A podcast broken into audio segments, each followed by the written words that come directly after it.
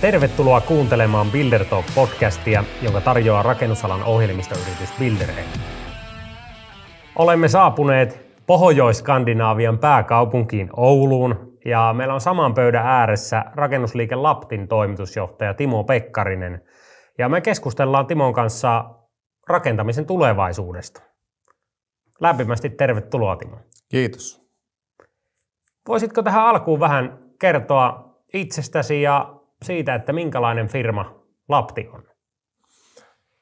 Joo, kiitos. Ihan mukava, mukava tota, tulla keskustelemaan tähän. Ja itsellähän oikeastaan on aika pitkä rakentamisen tausta, mitään muuta on, on touhunut kuin rakennusbisneksessä pikkupojasta lähtien ja pitkään yli 20 vuotta yrittäjänä. Toki koulut on käyty, käyty Raksa-puolella ja, ja mä tiesin jo yläaste iässä, että mä haluan rakennusalalle. Ja oli selvä, että mä tuun menemään tekuun ja näin tulin tekemään. Ja, ja 97 vuonna sitten Oulusta valmistuin rakennusinsinööriksi. Ja sillä tiellä, tiellä ollaan ja aika äkkiä tuli sitten selväksi, että tämä rakentaminen ja myöskin lähdetään, lähdetään tähän liiketoimintaan. Ja hoksasin myöskin, että lähin aluksi myynti, myyntipuolelle si, siinä ja, ja se luonnistui aika hyvin, hyvin sitten. Mutta oululainen, nyt vajaa 50 rakennuspuolen kaveri, joka, joka on tänä päivänä aika laajasti erilaisissa rakentamishommissa, pientaloissa, suuremmassa ja infrassa muka, mukana ja, ja monessa muussakin. Lapti, jos lähtee Laptiin tuli. Lapti on virallisesti perustettu vuonna 1990, jolle itse ollut mukana ja itse tuli siihen 2000 ja siinä vaiheessa siinä oli ollut, ollut kymmenkunta vuotta erilaista suunnittelutoimintaa, ja, mutta yhtiö oli ajettu niin nollille, että siinä ei ollut mitään liiketoimintaa. Mutta osti se yhtiö liikekannan ja sitten lähdettiin Laptia rakentamaan alusta pitäen. Ensin Lapti oli tämmöinen pientaloyhtiö, lähdettiin gründaamaan Oulun alueella pientaloja, mutta nimenomaan gründäämään ja erityisesti pari taloja ostettiin tontteja ja myytiin ja liiketoiminta lähti kasvamaan siellä. Pikkuhiljaa tuli tämä hoivarakentaminen siinä, että kysyntä alako, alako ja siitä sitten, sitten myöskin spin-offina lähti tämä Suomen hoivatilat liikkeelle, mutta ei mennä siihen sen enämpi. Ja Lapti lähti rakentamaan sitten rivitaloja muutaman vuoden jälkeen, olisiko 2007, seitsemän ja, ja myöskin lähdettiin laajentumaan sitten Kuopioon ja myöskin pääkaupunkiseudulle sitten 2008-2009 ja ensimmäinen kerrostalo talo tehtiin 2010. Eli 10 ja siitä lähtien Lapti on niin vahvasti kasvanut, laajentunut eri puolille Suomea, ollaan eri, erilaisia kasvukeskuksia suurimmissa tällä hetkellä läsnä, läsnä tuolla. Ja tota, Rakennetaan asuntoja, gründataan nimenomaan kerrostaloasuntoja, siitä Lapti ehkä tunnetaan. Tänä vuonna noin 1200. Maakunnissahan me ollaan, ollaan jo suurin toimija, markkinajohtaja gründipuolella. Ja koko Suomen, Suomen mittakaavassa ollaan noussut kolmanneksi suurimmaksi gründeriksi. Ollaan kymmenenneksi suuri rakennusliike ja kolmanneksi suuri asuntogründeri Suomessa. Mut lisäksi me tehdään parasta aikaakin aika merkittäviä sairaalahankkeita, on hotellia, on toimistoja, erilaista liikerakentamista ja ehkä tämmöinen suurin yksittäinen hanke Kuopiossa, niin sanottu Kuopion portti, hybridi, 50 000 kerrosneliöä, sisältää, sisältää kauppaa, toimistoja, asuntoja, autoja, niin saadaan ensi keväänä, keväänä luovutukseen neljän vuoden projekti, reilu 100 miljoonaa hanke ja pitää olla aika ylpeä meidän henkilöstöstä on selvitty tästä, tästä niin hyvin, mutta jos tässä niin aluksi, että minkälainen pääsette suunnilleen käsitykseen, että minkälainen yhtiö on niin kyseessä. Kuulostaa todella mielenkiintoiselta ja myöskin siltä, että te olette kasvanut todella kovaa vauhtia. Miten te olette samaan aikaan onnistunut pitämään niin hyvän kannattavuuden, mistä Lapti myöskin tunnetaan? Tuo on hyvä kysy- kysymys, mutta sanotaan, että tämähän lähtee loppujen lopuksi ihmisistä. Me on saatu tosi hyviä ihmisiä rekrytoitua oikeille paikoille ja organisoitua tämä ja antu mahdollisuus tehdä sitä liiketoimintaa. Ja mikä on niin oma semmoinen filosofia, vastuu ja valta täytyy olla niin samassa laarissa. Ja päätöksenteko pitäisi olla mahdollisimman matalalla organisaatiossa, eikä kaikki saa tehdä päätöksiä siinä omassa, omassa vastuualueissaan ja ei, ei niin rajoiteta sitä, sitä. Että se on ehkä semmoinen yksi, yksi. Ja toinen on sitten meidän slogani, joka oli yli 10 vuotta, että rakennamme huolella. Eli se tarkoittaa sitä, että okei, työmaalla tehdään, mutta kaikki tekee asiat hyvin ja huolella. Ja myöskin tästä meidän taloudellisesta puolesta niin hanskataan. Ja jotenkin me on saatu se, se niin kaikille iskostumaan, että täällä on hyvä tehdä töitä hyvällä fiiliksillä – ja jos tämä homma osataan, niin silloin me voidaan tehdä myöskin hyvää liiketoimintaa. Ja ei ole ajatus, että me optimoitaisiin ja haettaisiin henkilökunnan selkänahasta se viimeinenkin euro, vaan että annetaan kaikille mahdollisuus vaikuttaa ja hyvää liiketoiminta. Ja oikeastaan, että jos me aiotaan kasvaa kannattavasti, niin me ei saada rahoituksia, jos me ei osata sitä hommaa. Mutta me ei ole lähetty siihen, että me tehtäisiin asiat niin huonosti, että me on tehty tosi hyvin laadukkaasti asiat. Ja ehkä se on se pohja, mutta tärkein asia, hyvät ihmiset, organisointimalli käytännössä siinä, että sen mä niin sano, sanoisi, sanoisi sitten, ja ehkä sitten sopiva osaaminen siellä. Juuri näin. No miten tämä rajukin kasvu on muuttanut sitten Laptia yrityksenä? Onko se tuonut jotakin uudenlaisia haasteita, uudenlaisia mahdollisuuksia ja näkökulmia esimerkiksi johtamistyöhön? Ilman muuta, muuta se on tuonut, tuonut, jos ajatellaan, että kymmenen vuotta sitten, sitten me oltiin luokkaa 340 miljoonaa liikevaihto, ihmisiä oli, oli 50. Tämä vuoden, vuoden liikevaihto pyörii 330-340 miljoonaa. Ihmisiä on 600 omalla palkkalistoilla. Niin kyllähän tämä on haastanut itseni koko ajan kehittämään myöskin omaa, omaa osaamista ja omaa johtamista ja muuta. Että kyllähän silloin, silloin lähdettiin harjoittelemaan reilu kymmenen vuotta sitten, että mikä se on se johtoryhmä ja mikä on johtoryhmän tehtävä ja, ja niin edespäin. Ja itse oli silloin toki paljon lähempänä sitä liiketoimintaa toimintaa ja on täytynyt luottaa siihen, että kun rekrytoi ihmisiä ja on myöskin nähnyt sen, että eri, erilaiset osaajat, niin nehän hoitaa sen homman paljon paremmin, mitä sä itse. Mm. Ne on ammattilaisia ja antaa niiden tehdä ja varmistaa vaan tietyillä asioilla, että hommat menee oikeaan suuntaan ja he motivoituu sinällä, että he saa tehdä siinä, siinä että onhan se muuttanut siitä, siitä paljon, mutta erityisen tärkeää ehkä itselle on se, että on tehnyt kaikkia asioita yhtiöstä, kun ekana perustanut tämä ja tietää sitä kaikesta liiketoiminnasta, mitä täällä tehdään, niin riittävästi. Meillä ihmiset osaa tehdä paljon paremmin nämä asiat kuin itse, mutta tietää riittävästi, että pystyy johtamaan niitä. Juuri näin. Ja ehkä itseä kuvaa sen, että mä aika, aika hyvää delegoimaa, mutta sitten pystyn muutamalla lauseella tarkistamaan se, että meidän suuntaa oikein ja myöskin innostamaan porukan tekemään ja hyviä tuloksia. Ja edelleen koe, että on Virman kovin myyntimies, en tiedä pitääkö kaikki paikkansa, mutta aikaisemmin tein tei ehkä, ehkä pieniä asuntokauppoja, nyt niin se on muutama nolla sitten perässä enämpi, että on edelleen niissä, niissä toki mukana. Juuri näin. No miten te olette onnistunut kasvattaa myöskin oman porukan sisältä uusia johtajia, niin onko teillä siihen jotakin erityisiä keinoja tai ohjelmia? Joo, erittäin hyvä kysymys. Sanotaan, että meidän yksi kantava ajatus on se, että me kyetään, kyetään tätä Lapti, Laptista ei tarvitse lähteä pois, että kyvykkäät ihmiset pystyvät, pystyvät tota etenemään uralla Laptin sisällä eri positioihin. Ja tästä on erittäin hyvät kokemukset. Ihmiset sitoutuu ja, ja se kerrotaan ja näin on niin tapahtunut.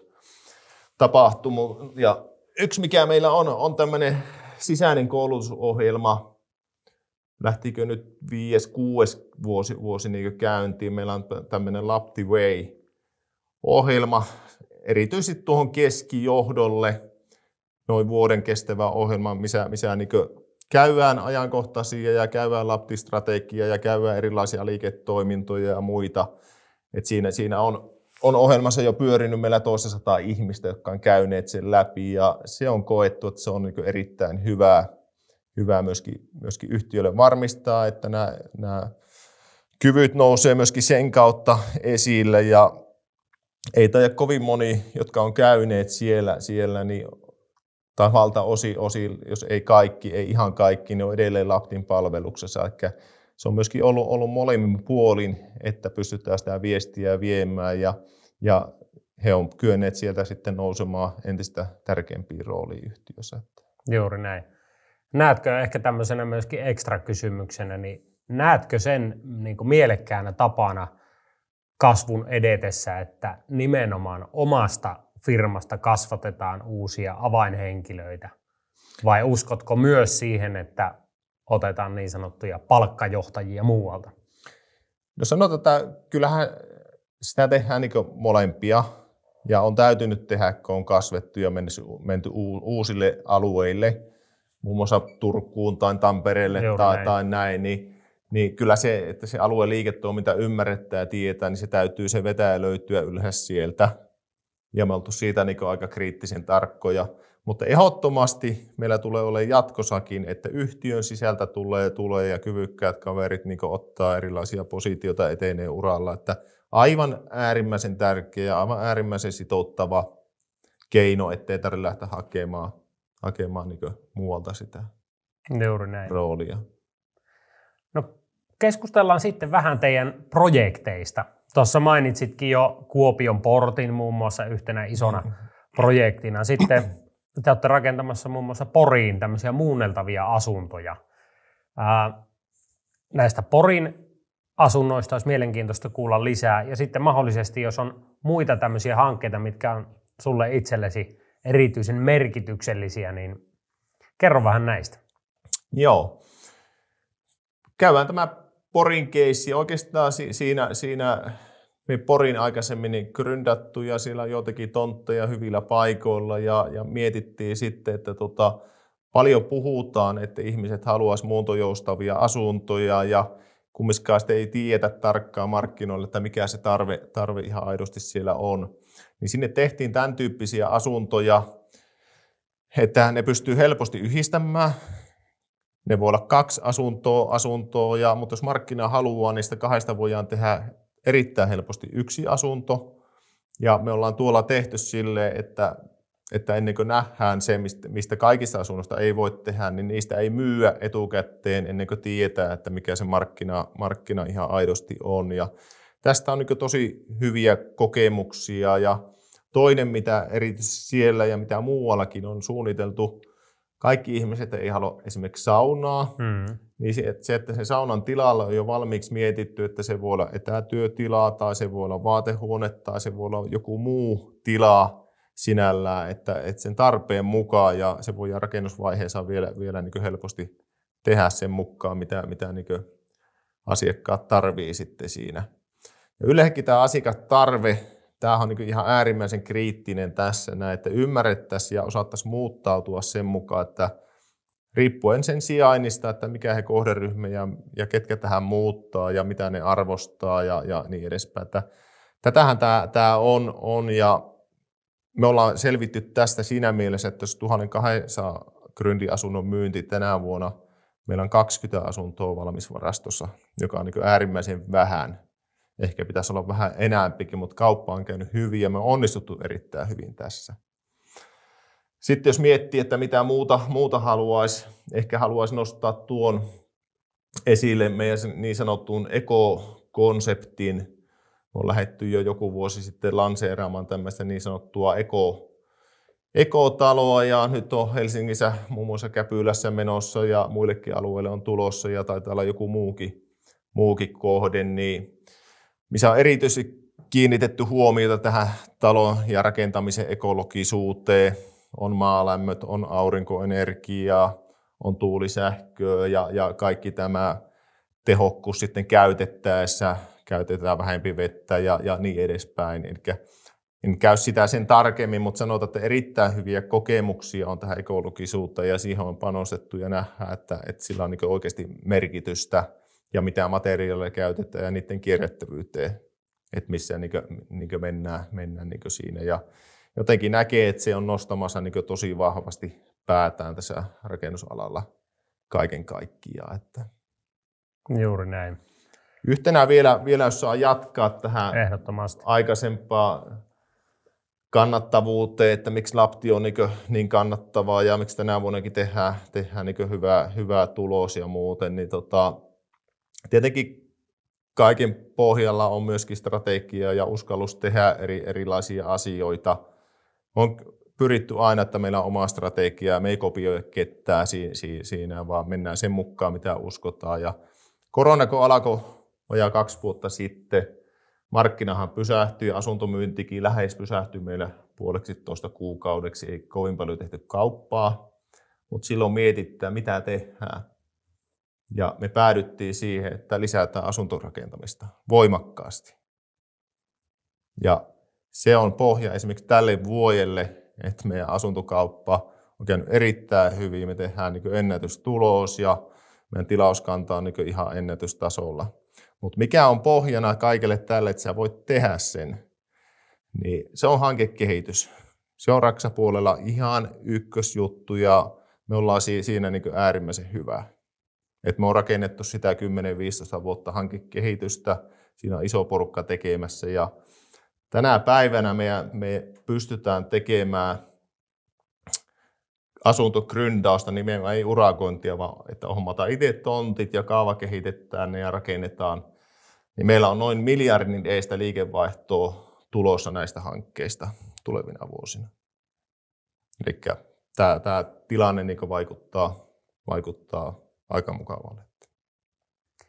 Joo, se vaatii kyllä kieltämättä aika paljon, aika paljon rohkeutta ja uskoa siihen omaan strategiaan, että silloin kun muut lyö jarrua, niin itse lyö kaasua. Mutta mistä se tulee? Tuleeko se loppujen lopuksi sitten myös siitä, että yrityksen omistajat on myös vielä operatiivisessa toiminnassa mukana ja on tavallaan tosi lähellä sitä pelitilannetta koko ajan? Vai mistä semmoinen niin kuin rohkeus ja uskallus tehdä niin kuin li, koviakin liikkujia tulee? Tuo on hyvä, hyvä kysy, kysymys. Kyllä se, kyllä se tulee. tulee. sanotaan, että eihän voi ottaa semmoisia riskiä, mitä ei niin hallita. Mm. Et se tulee siinä, että se liiketoiminta täytyy niin ymmärtää, nähdä ne mahdollisuudet ja nähdä se, että, että minkälainen riski tässä ihan aidosti otetaan. Ja kun se otetaan, tässä rakentamisessa joutaa ottaa koko ajan niin riskiä, mm. mutta se pitää, pitää niin hanskata se ja kyllä se näkyy, se yrittäjyys edelleen tässä, tässä Laptissa ja se näkyy meidän johtajissa ja ylemmissä ja myöskin keskijohdossa, että he on tottuneet siihen, että, että tämä on aika nopea temposta, hyvin suunnitelmallista, hyvin ammattimaista, mutta pyritään siihen, että turhaa työtä ei tehdä ollenkaan ja hyvin alkuvaiheessa sanotaan joo tai ei ja näillä asioilla mennään eteenpäin ja tehdään päätöksiä. Et me ei olla missään tapauksessa byrokraattinen, me ollaan joustava, nopeita päätöksiä, päätöksiä tehdään, mutta hyvin suunnitelmallisia. Ja mä uskon, että ei se ole ihan sattumatta. Mä oon Laptiet teki, tehnyt ikinä tappiota koko ura-aikana, aikana, mutta hyvää tulosta. Ja ehkä se tulee siitä, että nämä riskit niin hallitaan. Ja meillä on ykkösjuttu, mitä me niin painotetaan, on kannattavuus. Ei kasvu, mutta ymmärretään, että täytyy kasvaa. Ja meidän strategiassa edelleen on, että keskimäärin 10 pinnaa niin halutaan kasvaa. Juuri näin. Mutta me halutaan säilyttää tämä 7-8 pinnan liikevoittotaso. Ja sehän haastaa ittiä ja meidän kaikkia henkilöitä, että osataanko me edelleen tämä liiketoimintaa tehdä, että se on niin mahdollista. Ja se ei ole helppo tehdä koko ajan. Mm. Mutta me on tähän asti onnistuttu ja me, meillä on niin hyvä tilanne kaikkinensa, että toisaalta uskotaan, että tässä on kaikki me ollaan paremmassa kunnossa kuin koskaan. Just näin. No tästä oikeastaan hyvin päästäänkin siihen, että miltä Laptin tulevaisuus näyttää, minkälaisia suunnitelmia ja visioita teillä on seuraaville vuosille? No me nähdään se, se, se että tota, me to, toimitaan eri, eri kaupungeissa Su, Suomessa ja, ja ei tulla laajentumaan maantieteellisesti. Toimitaan edelleen niin näissä kaupungeissa asuntogründauksessa, missä ollaan Oulu, Kuopio, Jyväskylä, Tampere, Turku, PK-seutu seutu siinä, mutta meidän toiminta on sen verran isoa monessa kaupungissa, että meidän liiketoimintaa niin ei me haeta kasvua. Et se kasvu, seuraava 100 miljoonaa, mitä me aiotaan muutamassa vuodessa kasvaa, niin se tulee tuo Tampere, Turku, PK-seutu, niin sieltä, sieltä se tulee, tulee se kasvu. Ja erityisesti Tampere, Turku, niin meidän osuudet on vielä, vielä hyvin pieniä, toki PK-seudullakin siinä. Ja mikä se ratkaisee, niin hankekehitys ja tontit tulee ratkaisemaan täysin tämän bisneksen. Aivan. Mutta meillä on tilauskanta todella hyvää, ensi vuosi näyttää hyvältä, hyvältä ja ehkä sitten, sitten tähän, tähän täytyy kehua meidän henkilöstö ja muuta, mutta me tiedetään ensi vuosikin kohtuullisen hyvin tarkasti, oliko tammikuussa oli lopullinen budjetti lukkoon, niin, niin kyllä ne vuodet niin on, on mennyt hyvin tarkasti siinä, sinällä. Yleensä on jonkun verran ylitetty ne vuodet, että, että on onnistuttu rakentamaan niin sanottu ennustettava liiketoimintamalli. Ja mitä me luvataan pankeille ja yhteistyökumppaneille vuoden alussa, niin kyllä me on saavutettu ne tulokset. No. Mutta itse on hyvin luottavainen kyllä, että vaikka tässä on materiaalihinnan hinnan nousu ja ollut voimakkaitakin taustalla, mutta niitäkin yli on selvitty ja, ja, ja tullaan selviämään myöskin jatkossa, että tota, meillä tämä organisaatio toimii, toimii ja tuottaa hyvää, hyvää, tota, hyvää asiakkaille eri, eri segmenteissä ja itse on kyllä erittäin luottavainen tähän.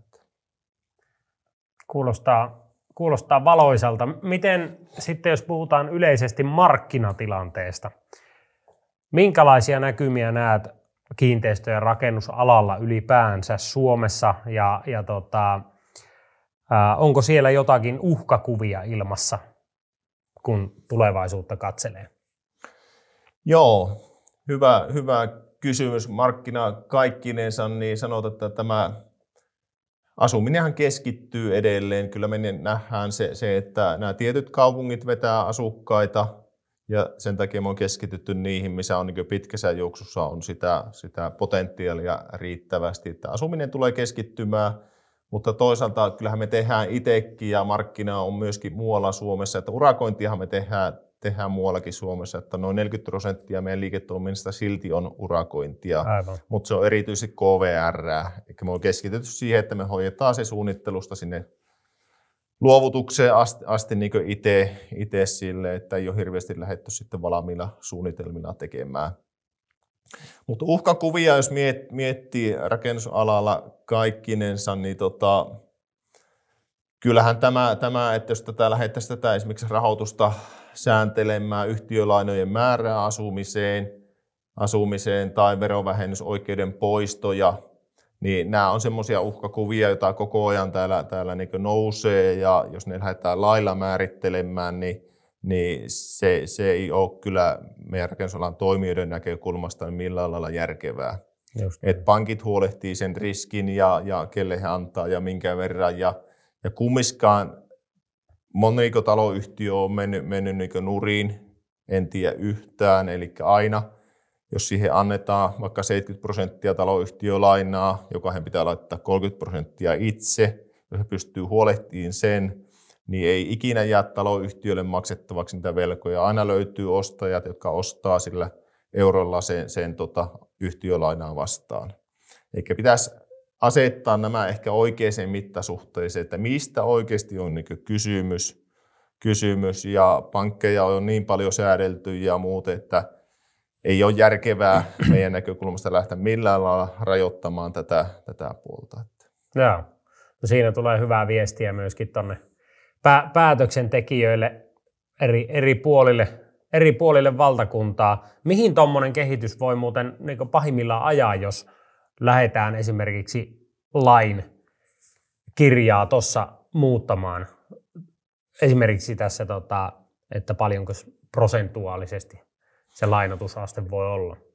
No, jos mietitään vähän kauem, kauempaa, että jos rakennusalalla niin yksi henkilö, mitä meilläkin on töissä, niin työllistetään noin viisinkertaisen määrän henkilöitä. Että jos meillä on 600, niin me työllistetään 3-4 tuhatta ihmistä.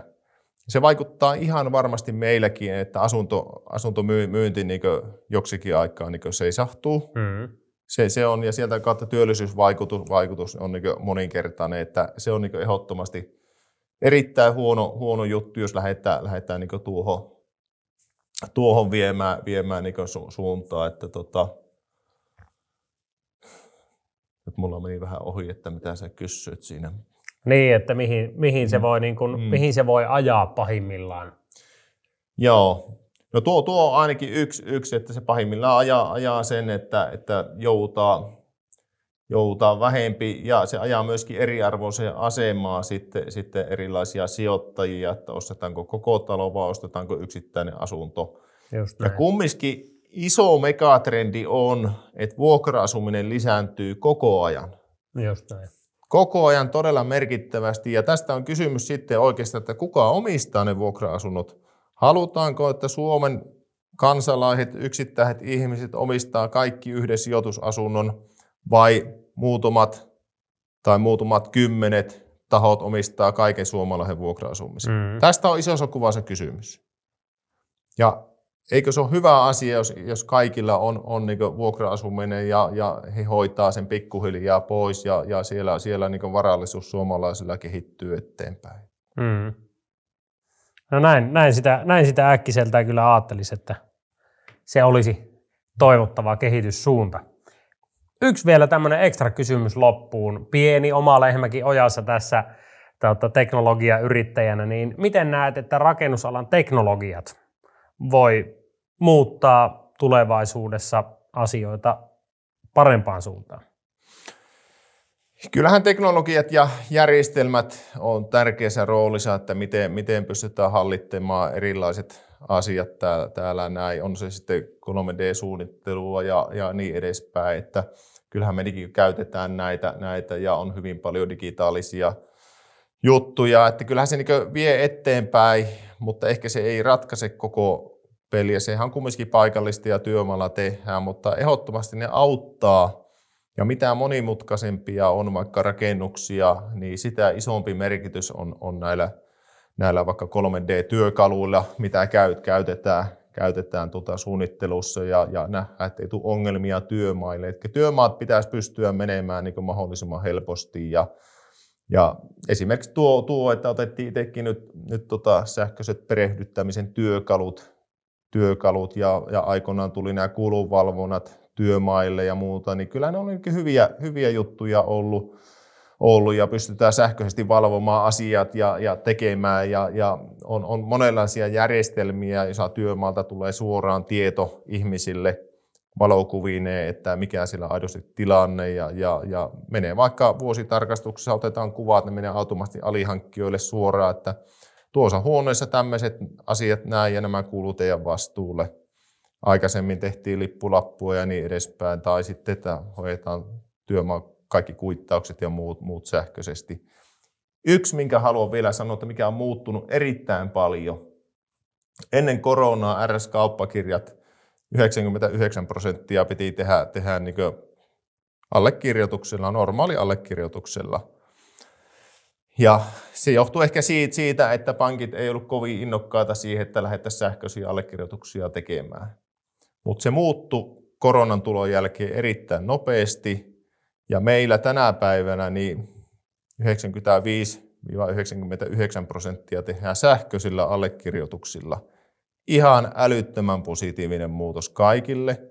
Ei tarvitse välttämättä voida eri puolilla maailmaa tehdä sähköiset allekirjoitukset, jos ihmiset on siellä, kaupat, eikä tarvitse sitä fyysistä kohtaamista. Yksittäinen erittäin iso merkityksellinen juttu kyllä kaikkinensa. Juuri näin. Eli korona on tuonut myös hyvää. On, ehdottomasti tuonut hyvää niin tältä osin. Joo. Tähän on hyvä, hyvä lopetella tämä podcasti. Erittäin paljon kiitoksia mukavasta keskustelusta. Joo, kiitos. Ihan mukavaa näistä on raatailla. Mahtavaa.